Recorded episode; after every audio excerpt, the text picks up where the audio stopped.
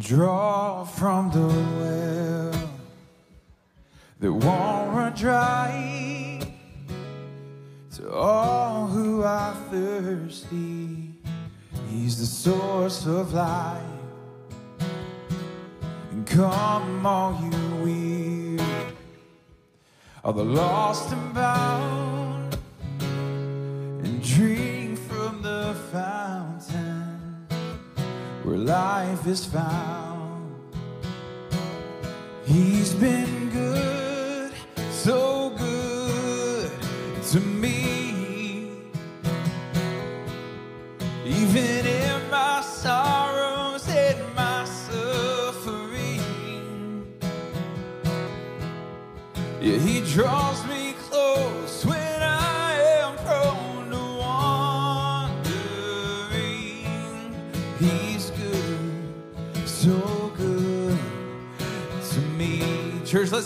together. We're going to celebrate and be thankful for the goodness of God this morning. And cling to the Father when His sweet embrace, your burden to carry.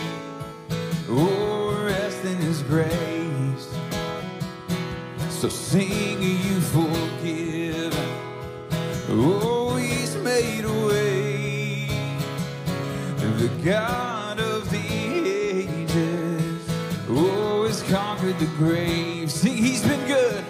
Oh, He's been good. So good to me.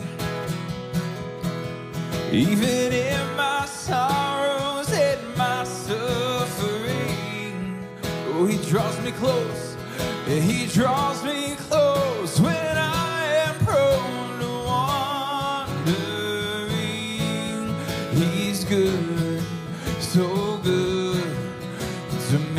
Sing, He's been good. Oh, He's been good, so good to me. Even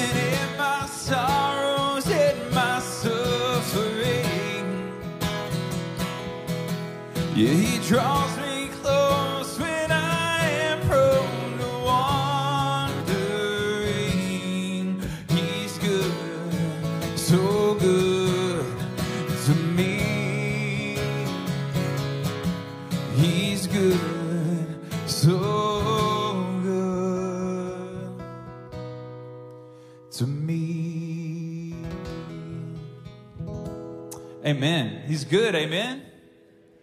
Uh, this morning, church, we're going to get to uh, celebrate God's goodness.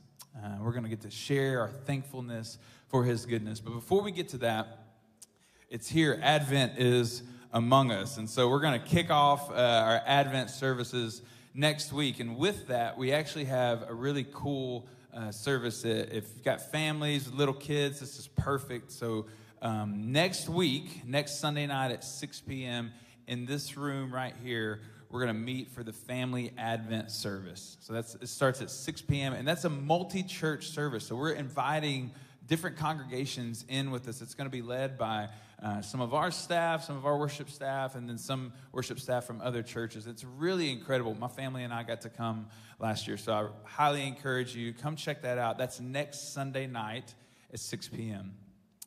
Um, raise your hand if you've been here for a while and you've you've been a part of a Thanksgiving share service here at Fellowship. All right. Well, if you've you've been here, you know it's a special time for us, and so uh, we're going to do that today. And and if you don't know what the Thanksgiving share um, service is, uh, here in just a little bit, we're going to sing another song, and then Clark's going to come and he's going to lead us in a time, and it's just a chance for us to share um, what God has been doing in our lives and share thankfulness through that. First Chronicles 16 34 says this Give thanks to the Lord, for he is good. His love endures forever. So we're going to do just that. We're going to give thanks. And so um, if you feel like God's laying something on your heart to share, um, please do that. It's encouraging for our church body. And so you'll have that opportunity uh, here in just a bit. But let's sing, let's continue in worship this morning.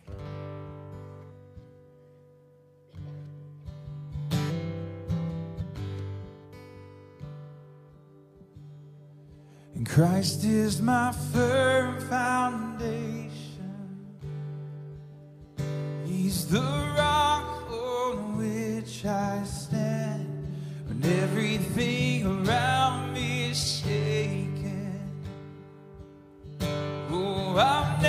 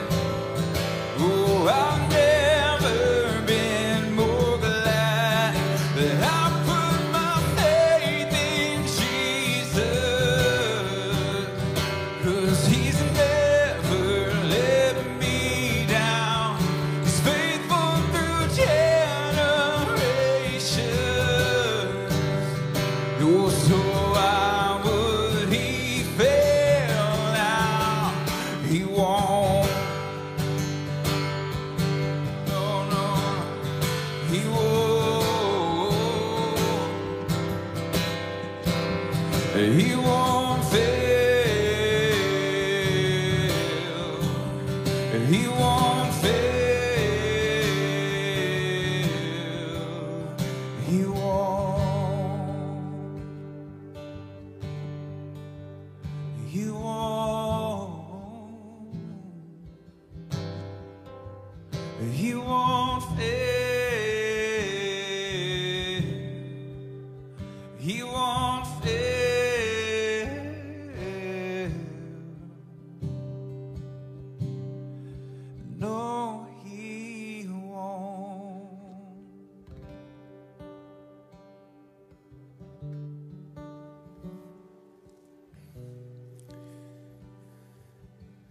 Morning. My name is Aaron Marshall, and this morning I've got the uh, privilege of baptizing my friend Mark Pearson. Um, Mark and his wife Vita and their family moved to Fayetteville recently, and they've been coming here for a few weeks. And uh, Mark came to the booth last Sunday and asked if he could talk to somebody about getting baptized, and we had lunch Monday and got to hear his whole story. And so, uh, first 40 years of Mark's life have been up and down and full. Uh, but two years ago, in your kitchen at 4 a.m., after reading the Word and spending some time in prayer, uh, you met Jesus for real and went all in, right?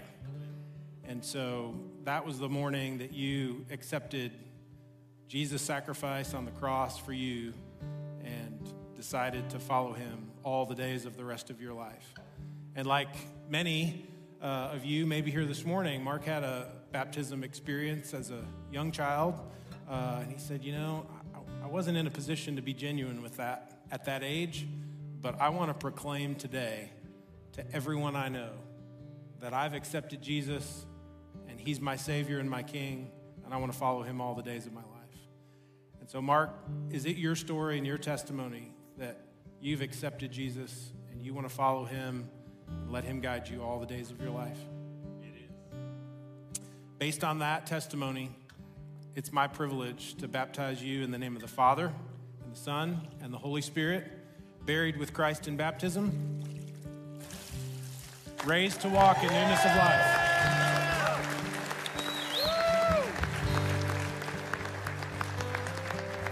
Well, thank you, Aaron. And y'all, y'all can be seated. Hey, what a privilege to be here with you on this Thanksgiving week. Uh, my name is Clark. If I haven't met you, serve as one of the pastors here at Fellowship Fayetteville. And as Ryan said, we're going to take a few minutes. Um, we're also going to finish Ephesians this morning, by the way. Um, and uh, so we got a lot to do this morning, Michael. It's going to be a good, good time together with our church family. And um, just so you know, here at the nine o'clock service, during this share time, if you choose to share, and we hope you do, it will be on live stream. And so it will go outside these walls and be a blessing to those as well. But we just we wanted you to know that if you share, um, others would be watching in, and some of you are freaked out now. You were going to share, and there's no way you're doing that. Um, hey, I want to give us just a little bit of direction um, for these next 15 minutes or so. Um, if you can see on the screen there, um, these are some verses from Ephesians in our study together. And uh, they're verses that remind us of why we need to be grateful and how God replaces old patterns with good words that come out of our mouths of gratefulness. Um, in chapter 1, Paul was grateful, he was thankful.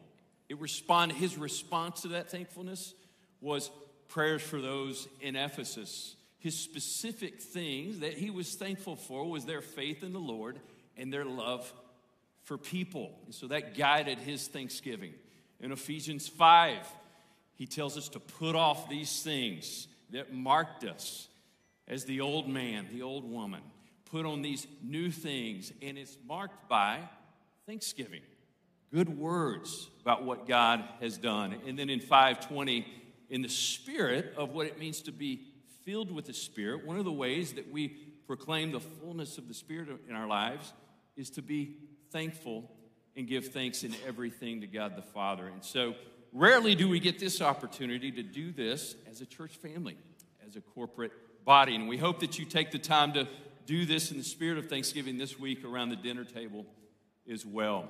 And so, this is the question who would be first? Who would love to share about something God has done in your life, or you'd like to give thanks specifically for a person, maybe they're in this room, and how God has used them, or maybe give thanks for how His Word has been gracious to you and transformed you this year. So, just to give us a little direction there, who would be first?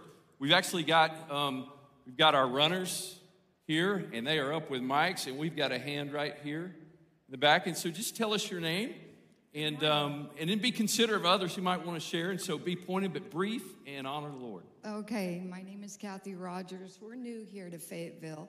Our kids moved to Prairie Grove about over a year ago. We're from California and then went to Montana.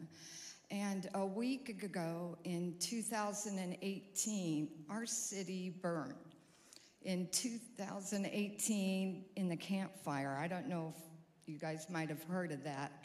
That morning, I was getting ready to go to, to work, and I was reading my Bible. And the Lord put it on my heart to get on my knees. And how many times do we really get on our knees? And that morning, as I was praying and thanking the Lord for my home and for our president, um, Trump at the time, he was going through a hard time, but um, he told me to go outside and look. And as I did, I went outside and our sky was orange. And so I had my phone with me and I took a picture of it. And I went back in and started getting ready for work. And the Lord spoke to me again and He said, Go back outside. And at that time, there was smoke all over um, the sky. And so I called my husband, who was at work. He was a surgical nurse, and he worked in the city of Chico. And I said, honey, the Lord just spoke to me and said, there's a fire up here. And he said, okay, I'm going to try and get up there and get our camper trailer out. But uh, God closed the doors on that and he closed the roads. But just through this and losing our home in the fire right before Thanksgiving, um, was just an impact on my life to share the gospel with whomever I can. And so the Lord used us in, in RV parks. And um, we just journeyed around. And the Lord spoke to me to make kitchen towels. And so, as I did, I would meet women in the RV parks and share a kitchen towel and share the gospel. But one thing I just want to share with you, real quick, because I know time is limited, is don't ever limit the Lord. He is always faithful and He will never fail us, just as we sang. He won't. And as we uh, it took us three weeks to even know that our house was gone. And it was a terrible ordeal getting out of that city. It took me two and a half hours to go 12 miles, and I was in a firestorm. But through all that storm, um, the Lord really touched me when we went to Redding and stayed all night. And we purchased a camper trailer that the Lord had gave us a great amount on. And we were putting groceries in that trailer. We were parked at the south end of Walmart. And this couple came up in this SUV. They didn't know us. And they said, The Lord sent us to you to write you a check. And after they left, the Lord told me, He said, I won't fail you, and I will provide for you the rest of your days. And so, if this can just encourage someone that there's always something to be thankful for, God is always good, even through the circumstances of our life. He is always good and faithful, and He'll get you through.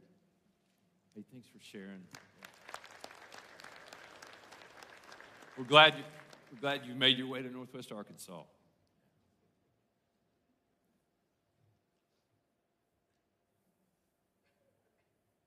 Right here.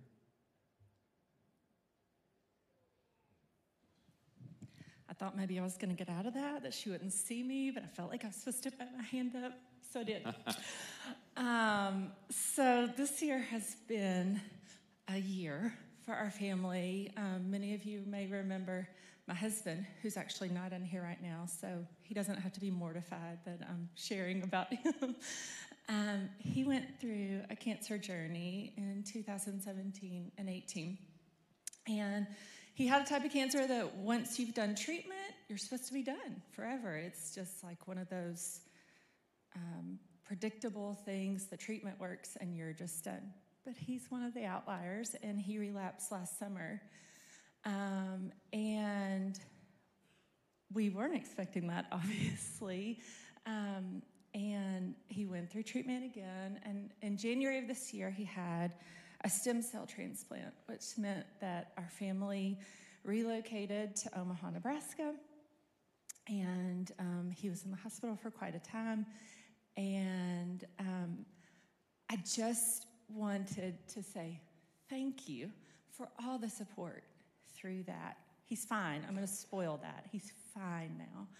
Um, but I always tell people I would never wish cancer or any kind of tra- tragedy like that on you, but I wish you could feel how much love you receive during a season like that. It's something that I'm working hard now to hold on to and not forget just how much the Lord showed us that He loved us and He had every one of our needs taken care of before we could even anticipate it. And just the gift cards that were sent, um, the children's ministry sent um, games and toys to my kids because we're crammed up in a hotel for six weeks.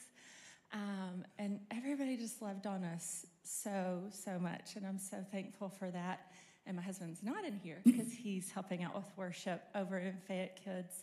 So I can't help but say how thankful I am for the miraculous healing that happened in him, watching him go as, I mean, stem cell transplant takes you really close um, to, I say really close to death without killing you. And then just miraculously, you get your own stem cells back to heal your body. And he's doing great, and we're just so thankful for that. Um, and side note, I also wanted to share my oldest daughter, Lizzie, is um, the girl who was featured in the Operation Christmas Child video that many of you saw in here. And so, you know, with three of my daughters receiving those boxes when they were kids, I'm overwhelmed to see the boxes that everyone has brought back and just how we're helping so many children around the world. That's near and dear to my heart, obviously. And I love seeing that it's near and dear to everybody, too. So thank you. Thank you, Natalie. Man, we love Matt. He really carries the spirit of fellowship and how we do ministry around here. Hey, and by the way, thanks for the segue. The boxes are due today. So some of you are going to scramble and leave early and go to the store and then try to get back by noon, right? Yeah? They're due back today. Yeah, we've got one right here. Yeah. Hey, Hi, I'm Suzanne Rhodes, and um, as many of you know, uh, my dear husband Wayne, uh, I wasn't going to do this.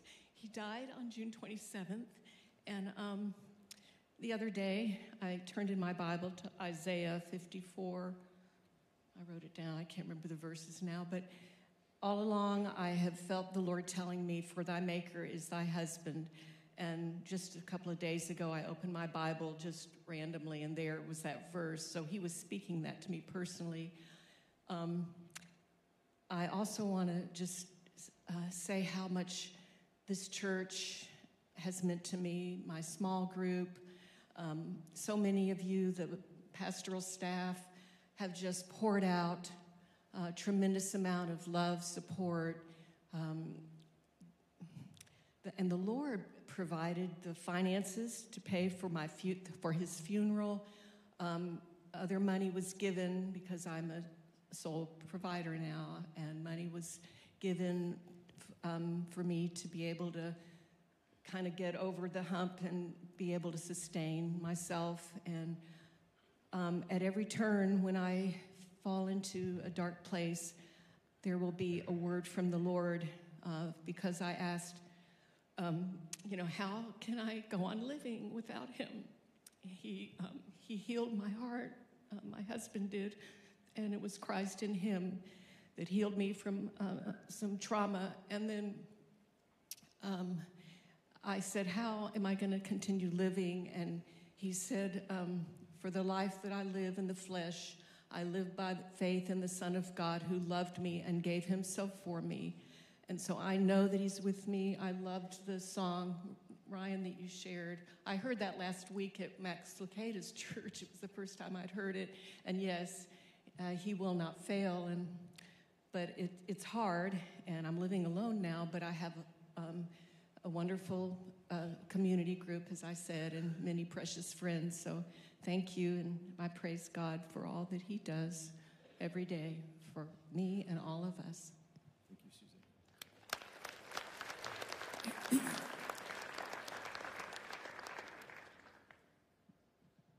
Hello. My name is is Liz Sledge, and my brother also went through the fire in Paradise, lost his house, and they've just relocated to Tennessee this year, so we're so happy they're out of California. Um, my husband also passed um, April 28th this year, very suddenly, and um, in the days following, I just kept saying, Thank you, God, thank you, God, because I knew He was for me. And my cell group also has been such a support. And, and as the song says, I have peace that makes no sense, and I have joy in the Lord. Thank you.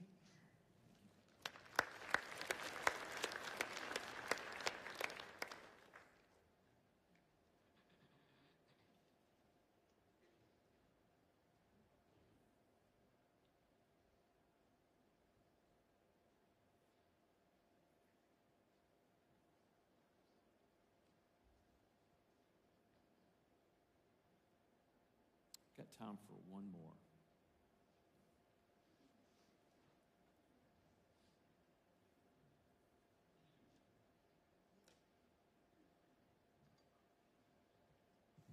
Um, I'm already crying, not a good sign.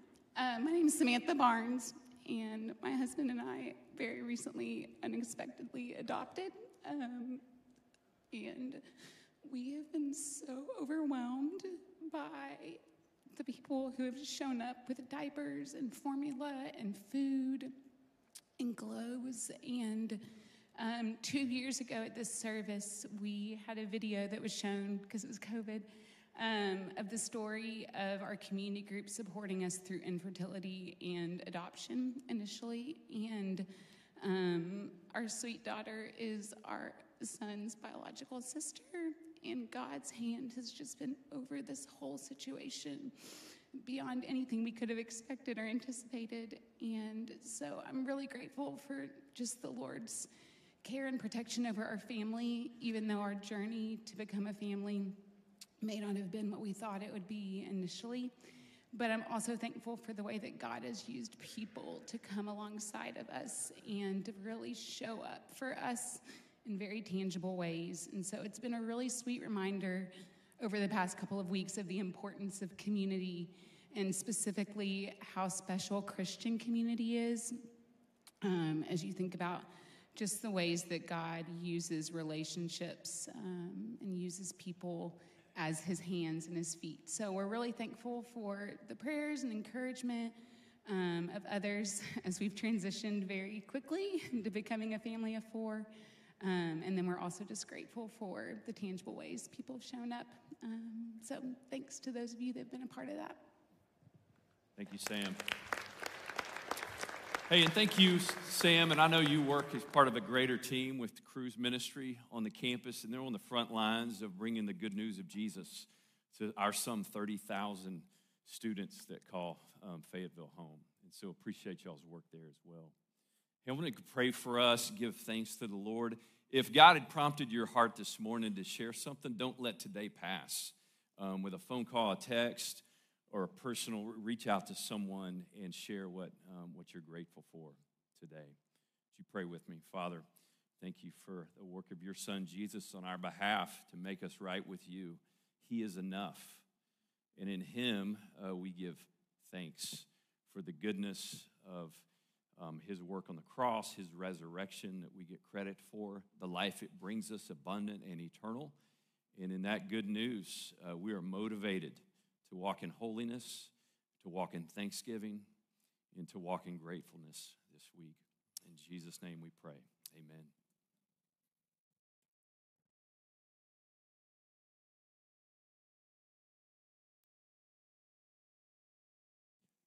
I always look forward, that was my fault, not the booth's fault. I always look forward to the Thanksgiving share service. I always look forward to this time of year. It's so good to hear in the body how God's been at work and where He's moved in people's lives. Of course, you know, I loved hearing over and over there community, community. That's where God's at work in community, through community. And of course, I love Thanksgiving because it's a holiday dedicated to eating. And so, of course, that's right up my alley. Well, my name's Michael. I serve on the community team here at Fellowship Fayetteville, and it's my privilege today to get to finish up our study of the book of Ephesians. We've been in Ephesians for 12 weeks. And now today, this is our last week of the study. You know, as I was preparing for today, as I was looking at the words of the Apostle Paul, kind of a story from our family came to my mind. Um, it's, it's often told on Lee, my wife's side of the family. Her father, Bob Shannon, was what I would call a lay minister. He would travel around to, to small churches when they needed a pulpit fill. When they needed someone to come in and preach, he would do that. When they needed someone to come in and lead worship, he would do that. And one of the things that he did was he went to these small churches and they had what they called a singing. We don't really do this anymore. It actually sounded weird to say that final G. It's a singing. We don't really do this anymore, but what they would do is the whole church would come back in the afternoon or the evening after the service that morning, and they would just call out a hymn number. And Lee's mom, Liz, she would play the piano, and her dad, Bob, would lead as the church would sing these favorite hymns, maybe that they didn't get to sing as often or that they loved. Well, the story is that Lee, maybe 10 years old at this time, she'd have enough of the singing. She would think it had gone on long enough. And so when it was time to call out a hymn, she would say, And now for our final number. I couldn't help but think of that when I saw Paul's opening words. Finally, 610, finally, Paul says. And I kind of pictured this as, as someone was reading, maybe Tychicus, we're going to meet him at the end of the passage, was reading this passage to these little house churches in and around Ephesus for the first time. That when he got to this, and he said in Koine Greek, finally, that the little kids in the room went, Yes, yes, this is almost over.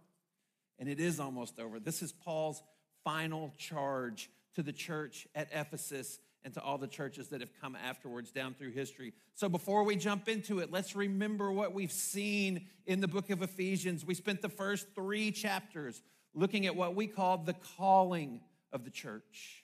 This is where Paul described for us the identity and nature of the church. This is where he talked extensively about unity, about a new humanity united under Christ, where those old divisions like race and social class, those things fall away as we're unified under Christ. And he reminded us it's all by grace. And then we moved into chapter four, all the way through uh, chapter six, verse nine, where we saw the specific and practical steps on how to live it out. We called it the conduct of the church. And in those passages, we saw the, the how.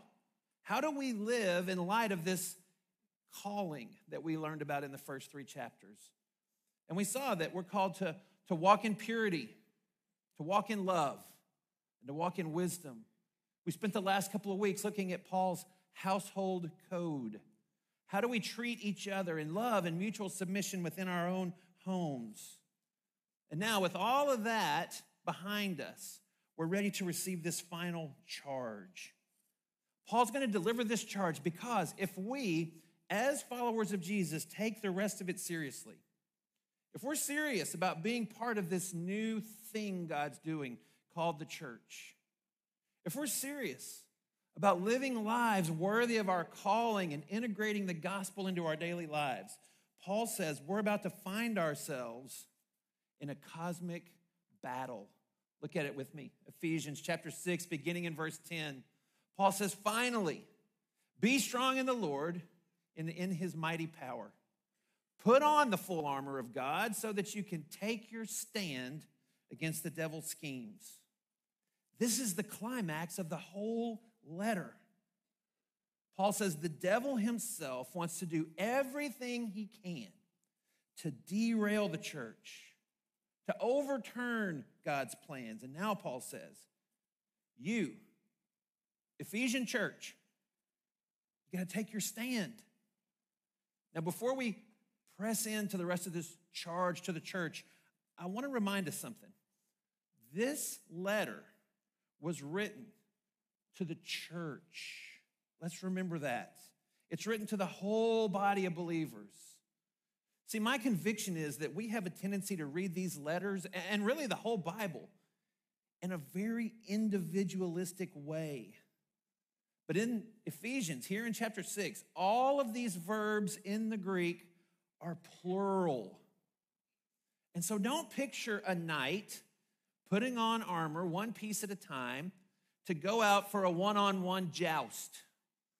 No, the picture here is plural. It's, it's a platoon of soldiers, it's a whole company of soldiers who are putting on their armor, who are getting ready to go out together into the fight. That's the image that Paul has for us here. So, why do we, as followers of Jesus, need to put on armor? Why do we need to brace ourselves for battle? Well, he tells us in verse 12. He says, For or because our struggle is not against flesh and blood, but against the rulers, against the authorities, against the powers of this dark world, and against the spiritual forces in the heavenly realms. We're in a battle, but it's not against our fellow man. It's not against unbelievers. In fact, it's a battle we can't even see because it's against dark spiritual forces that exist in another realm. That's what Paul means when he says the heavenly realms. He doesn't mean this battle's taking place in heaven where God and Jesus are. No, he means it's taking place in a different part of the created order that we as people usually can't see. Now, there are times in the Bible where God kind of pulls back the curtain, so to speak, where God allows to see what's really happening in this other realm. Here's a little sneak preview. In February, we're going to study Daniel, and we're going to see all kinds of angelic battles. We're going to see these visions that reveal how God sees the course of human history. And it's all in the heavenly realm. Now, this, of course, is a famous verse. I'm sure a lot of you recognize this verse when it went up on the screen. And like a lot of things in our Christian lives, there's a ditch on either side that we want to stay out of. We want to stay in the, the healthy space in the middle. So a couple of weeks ago, I was working on the passage in the office. And I said to Clark, I'm trying to think of a good way to articulate staying out of these two ditches. And Clark said, Why? Why are you trying to think of a way to say it when C.S. Lewis has already said it perfectly? So here's what C.S. Lewis said There are two equal and opposite errors into which our race, that's the human race, can fall about devils or these dark forces. One is to disbelieve in their existence, the other is to believe and to feel an excessive and unhealthy interest in them. So we don't want to deny that Satan and his army are real, but we also don't want to become fascinated, overly interested in them, or worse, afraid of them. So here's what we can say. Based just on this one verse in Ephesians, here's what we can say Our struggle is not against flesh and blood. That word in the Greek that's translated struggle, it means wrestling. It's like hand to hand. So it's not against people. The struggle is supernatural. It's not people that want to take us down. There's something darker and more powerful at work behind them. The struggle is personal. The devil and his workers know. If you're a follower of Jesus, they know that you belong to him, and so you've got a target on you. The only way Satan can steal, kill, and destroy is to take us down to keep us from accomplishing the good works the Lord has planned for us. And so here's the conclusion the struggle can't be won in our flesh. Oh, if we try to take on these dark spiritual forces in our own power, in our own strength, in our own wisdom, we do not stand a chance. And so Paul's going to spend virtually the rest of the letter telling us how exactly we can be prepared for the struggle and how we can, I want you to see it, stand. He says it four times. We're to stand in this battle. The outcome of the battle is not in doubt. Jesus has already won the battle through his death and resurrection. And so our goal is simply to stand against these forces. So, how are we going to do that? Well, he repeats it again by putting on the full armor of God. Therefore, or for this reason, put on the full armor of God so that when the day of evil comes, You may be able to stand your ground, and after you've done everything, to stand. We put on the full armor of God together as a church so that when the devil comes after us, and he will, we don't fold, we don't give up, we don't give in, we stand. And here's something really interesting about this armor of God. Paul didn't create this idea of the armor of God out of thin air. It, it didn't come from his own sanctified imagination. Remember, Paul was a devout Jew. He was actually trained to be a Pharisee, which means he probably memorized most, if not all, of the Old Testament. And he undoubtedly was familiar with Isaiah 59. In Isaiah 59, God looks down on the sin that's just rampant in Israel. You can jot this down in your notes on your margin. Isaiah 59, verses 15 through 17. Let's look at it together. It says, The Lord, all caps, that means Yahweh, the covenant keeping God of Israel, looked and was displeased that there was no justice. He saw that there was no one. He, he was appalled that there was no one to intervene. So his own arm achieved salvation for him. This is Messiah language. God's own arm achieved salvation. Look at verse 17. He put on righteousness as his breastplate. The helmet of salvation was on his head. He put on a garment of vengeance and wrapped himself in zeal as his cloak. In Isaiah, it's God, it's, it's Yahweh, it's the Messiah King who puts on this armor. He's the one who goes out and does the fighting. But now in the New Testament, Paul tells us put on the Messiah. Paul tells us the armor is available to us to stand in this spiritual battle. The Holy Spirit is in us as believers in Jesus. So, what do we put on? Well, we start with the belt of truth buckled around our waist. Now, the belt for a Roman soldier was a key piece of equipment. It held everything else in place, including the sword, which we're going to look at in just a minute. So, Paul says you start by putting on that belt. A lot of you know I'm a NASCAR fan, and oftentimes before the race, the drivers will say, We're going to pull those belts tight. What does that mean? We're going to be ready for whatever comes on the track.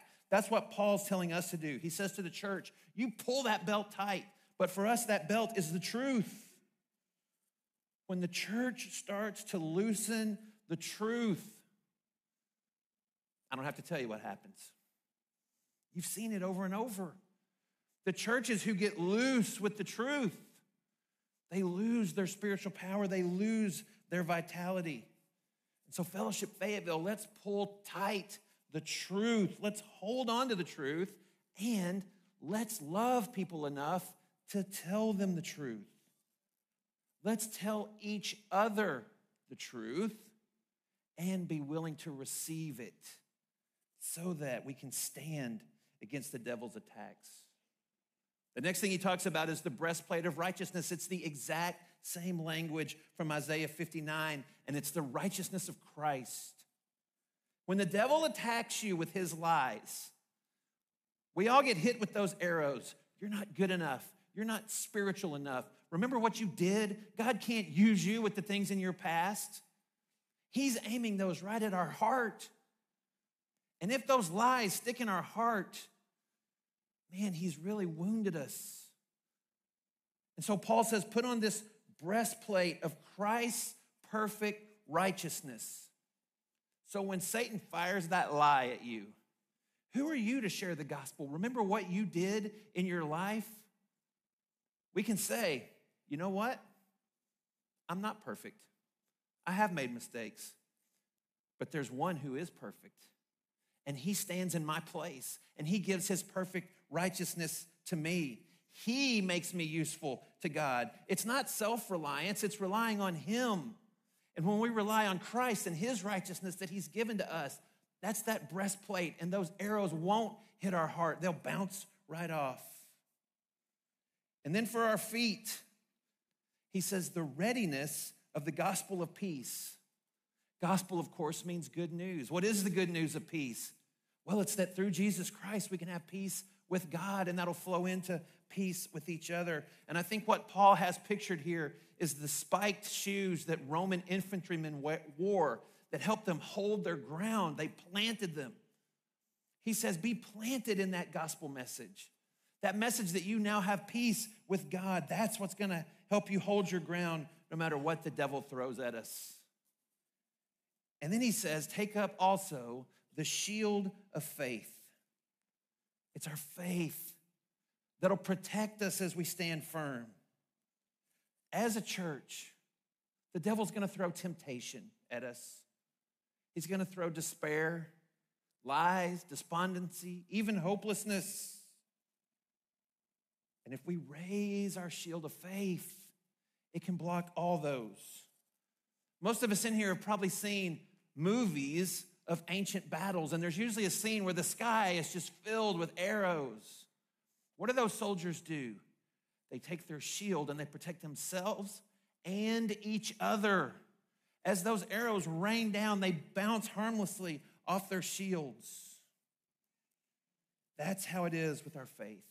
When we have complete trust in God and His ways and His purposes, those arrows that are fired, fired by the devil and his army will bounce right off without causing spiritual harm. Now, one thing that we kind of miss in all of our English translations is in the original Greek, right here, there's a hard stop. After he says, the flaming arrows of the evil one, it's like a period. They don't have periods in Greek, but grammatically, there's a stop here. It's like Paul wants to set these next two pieces apart and highlight their importance. The first one is the helmet of salvation. Remember, that's in Isaiah as well. But in Isaiah, the helmet of salvation is what God does. In Ephesians, it's what God gives. He gives us the helmet of salvation, that ultimate protection that guarantees we will not receive a mortal head wound in this spiritual battle. When my kids were growing up, we rode dirt bikes, and we had one ironclad rule you do not throw your leg over that dirt bike without a helmet on. Why? It's too important. If you hit your head, it could be bad. Think about a football game. What if a guy runs out on the field without his helmet on? What's the ref gonna say? Get out of here. You can't be out here with no helmet. If your helmet comes off, they make you go to the bench. Even if the guy says, No, I'm good, I'm good, I'll be fine, leave me in, the ref's gonna say, No, it's way too dangerous for you to be out here without a helmet. The same way in this spiritual battle. Paul's already told us back in chapter 2, verses 8 and 9, that our salvation, the helmet of salvation, it's a free gift from God that comes through faith alone, by grace alone, and in Christ alone. And so here's how the helmet works in spiritual battle. You ready? We've already won. When we get the helmet of salvation, we've already won. We can be in this day in and day out battle with full confidence that Christ has already won, no matter what the enemy throws our way. And then, as many have noted over the years, we get the one offensive weapon. Everything we've talked about so far is something we put on or we take up to protect ourselves. Finally, we get to the one thing that we can use to fight back the sword of the Spirit, which is the Word of God. With the sword of the Spirit, we can not just stand our ground, but we can fight. It's interesting that he calls it the sword of the Spirit. That caused me to pause and think what is the relationship between God's word and the Holy Spirit? Well, to begin with, the Holy Spirit inspired the word of God, right? We believe that in the original, God used men that he inspired to write down the very words of God. But the Holy Spirit is not just the source of the scripture, He actually opens up the scripture to us. He explains it to us as we read. He, he uses the scripture to convict us and to equip us. That's what He's been doing through this whole Ephesians series. Every time you've read something in this Ephesians series and thought, man, that's the Holy Spirit. And so our part is to take hold of that sword how do we do that? We got to read it, study it, memorize it, meditate on it, so that when the time comes, we've got a firm grip on it. Remember when Jesus faced down Satan in the wilderness? Satan came at him with temptations and lies, and what did Jesus do? He responded with words from the book of Deuteronomy. Now, if that's how Jesus, who's fully God as well as fully man, battles Satan with God's word, how much more do we need that to be victorious? A good cross reference to jot down in your Bible or in your study notes, Hebrews 4:12. God's word, it's a two-edged sword. The writer to the Hebrews says it can cut right to the core. And so as a church, we better be prepared to handle it properly. And so this armor of God, it's available to regular people. It's available to you and to me if we're followers of Jesus because we're engaged in a spiritual battle. And once we've got the armor on, there's one more thing Paul wants us to do. He said, Stand four times. Now he's going to say, Pray, pray, pray. And look at the scope of the prayers. He says, Pray in the Spirit. The Holy Spirit not only opens up God's word to us, but he informs our prayers, he inspires us to pray. And then he says, Pray when? On all occasions. Pray how? With all kinds of prayers and requests. Pray for whom? For all the Lord's people. There's nothing outside the scope of these prayers. And then he gets personal. Look at verse 19. The great apostle Paul writes this Pray also for me, that whenever I speak, words may be given me so that I'll fearlessly make known the mystery of the gospel for which I'm an ambassador in chains. Pray that I may declare it fiercely, fearlessly as I should. Even Paul is not above needing the prayers of God's people. And as you consider this prayer request, remember this he's in jail. His prayer request is not pray that I'll get out of here. Pray that these chains will fall off. Pray that the courts will reverse themselves. No, he says, pray that I'll be fearless in proclaiming the gospel. What a prayer. The guy's already in jail for proclaiming the gospel, and he says, Pray that I'll be bold to proclaim it even more. Imagine what if we prayed that prayer for each other? What if we prayed for each other that in every sphere of influence out there, we would fearlessly proclaim the mystery of the gospel? How might God use that to change Fayetteville and beyond?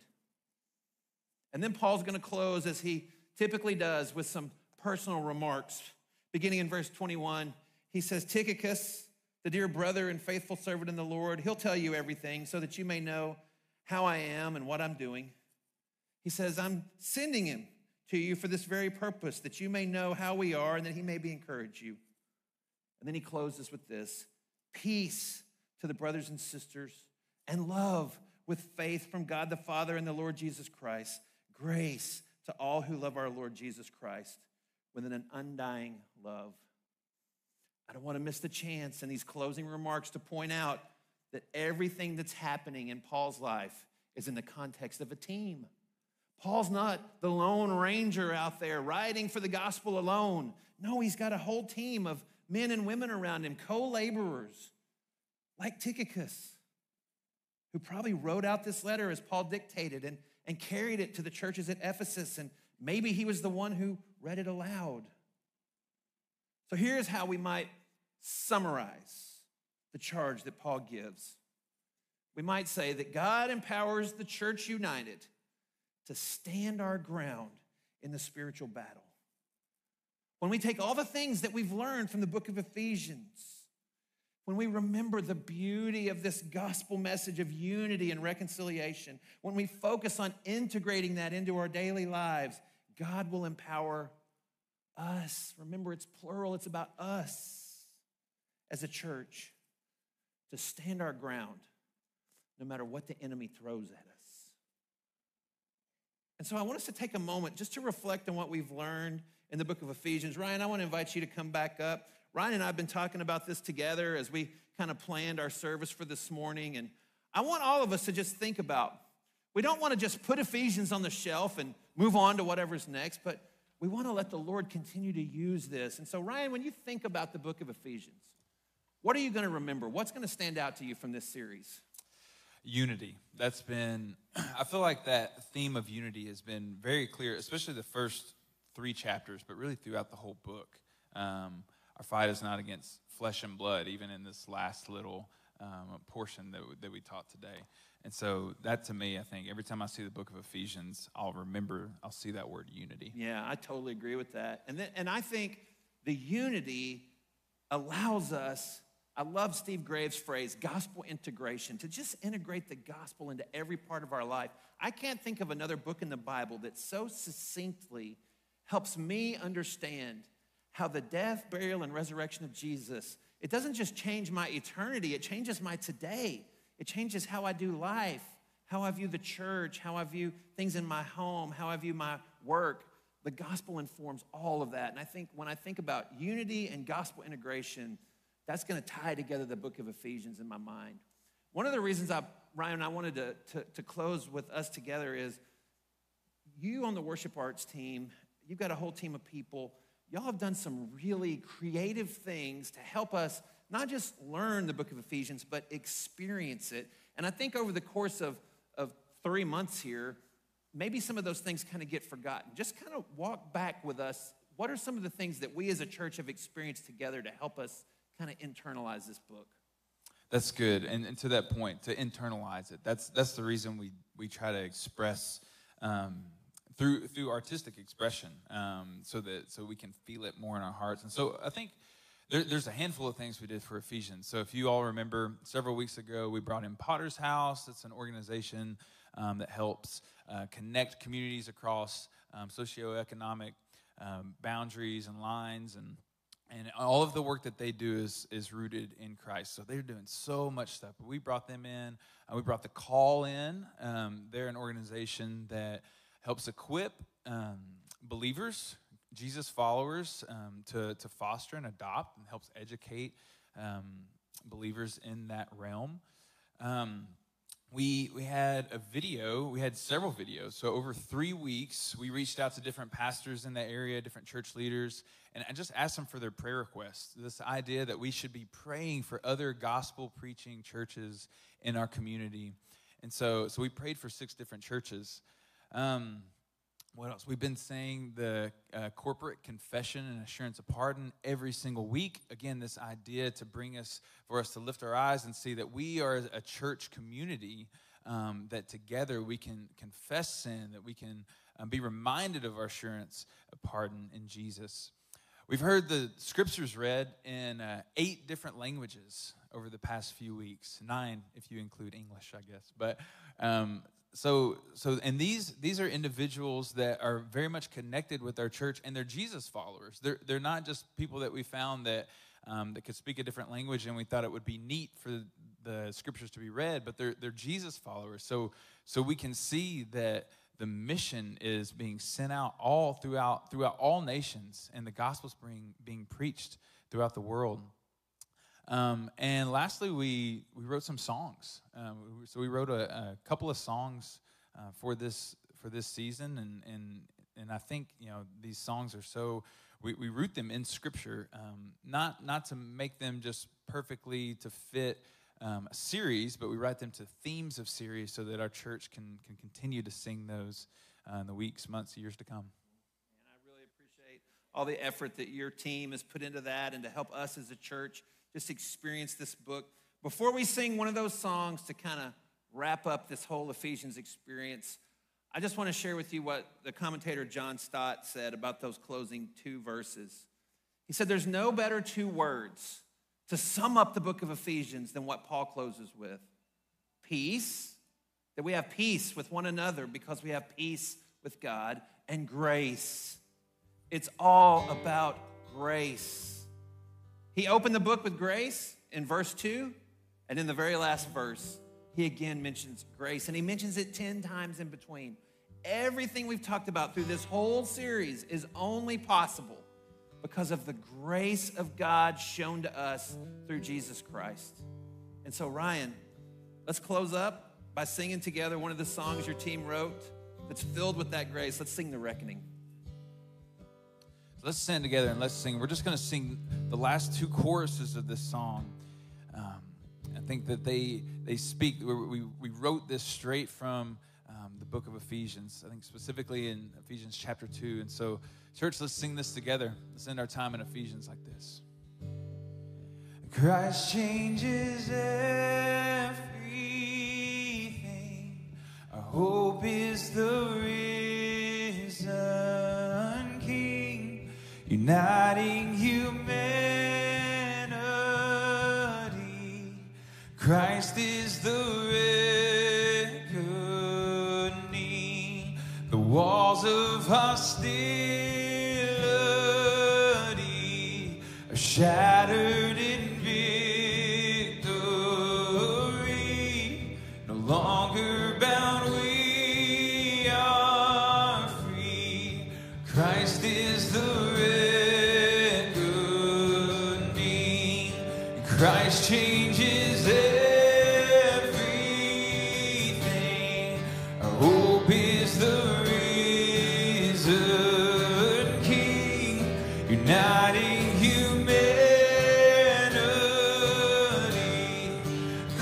Is the